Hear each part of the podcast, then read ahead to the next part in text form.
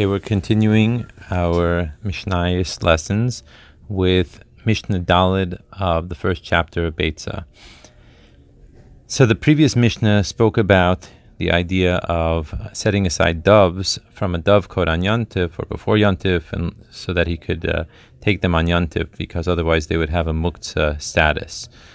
So now our Mishnah here is going to talk about if he comes to the dovecote and finds a different situation than what he had seen prior to Yantiv. For example, he says, Zimin shchayrim umatzalavanim, if he prepared black doves in a particular area in the dovecote before Shabbos, and then when he comes on Yantiv, he finds them that in that compartment there are only white ones, or levanim umatza shchayrim, or vice versa.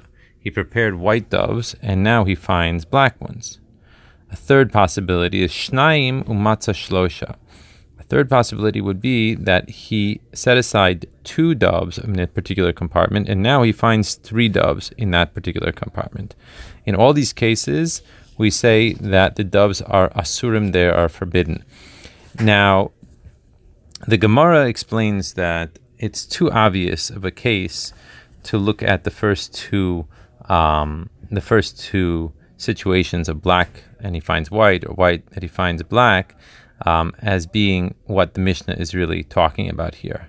So therefore, um, the Gemara explains that really the first two cases are in fact one case. So in other words, what is the case? The case is that before Yom Tiv, a person um, prepared black doves and white doves black in one compartment and white in a different compartment. And then when Yantav came in, he found that in the compartment where he had prepared the black ones, he found white ones. In the compartment that he finds that he prepared the white ones, he finds black ones. So there are two possibilities here. Possibility number one is that the doves just changed their positions; they went from one compartment to the other. Or another possibility is that the original doves that he prepared are completely gone, and these are totally new doves. So in this case, we say that everything is forbidden. That's how the uh, Rav discusses it over here. Named the Bartanur discusses it here, because of this possibility that the prepared doves actually left and were replaced by unprepared doves. What about the third case in the Mishnah? The third case in the Mishnah is where he prepared the two doves and he found three. Here, there is a probability or a possibility that the one that he's going to take was specifically the dove that he did not prepare.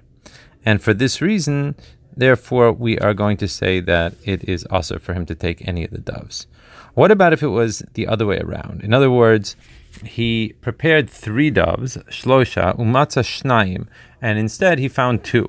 In this case, we say mutarim that they are permitted because we have to assume that the three doves that he prepared, at least two of them remain, and these two were the ones that he had prepared, or amongst the ones that he prepared before Yantiv.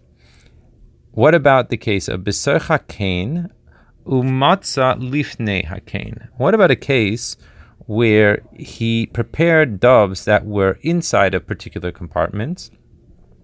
And then when he came back on Yontif, he found that there were no doves in that particular compartment, but they were on the ledge in front. So the Mishnah tells us, Asurim, that they are prohibited. because what are we afraid of? We're afraid of here that it's not a situation where the doves that were in that compartment stepped out onto the ledge and that was that were these were those particular doves. Instead, we're concerned that they are actually doves from a completely different place. And that is probably, as the Meiri says, that is a more likely situation, and that's why it's aser.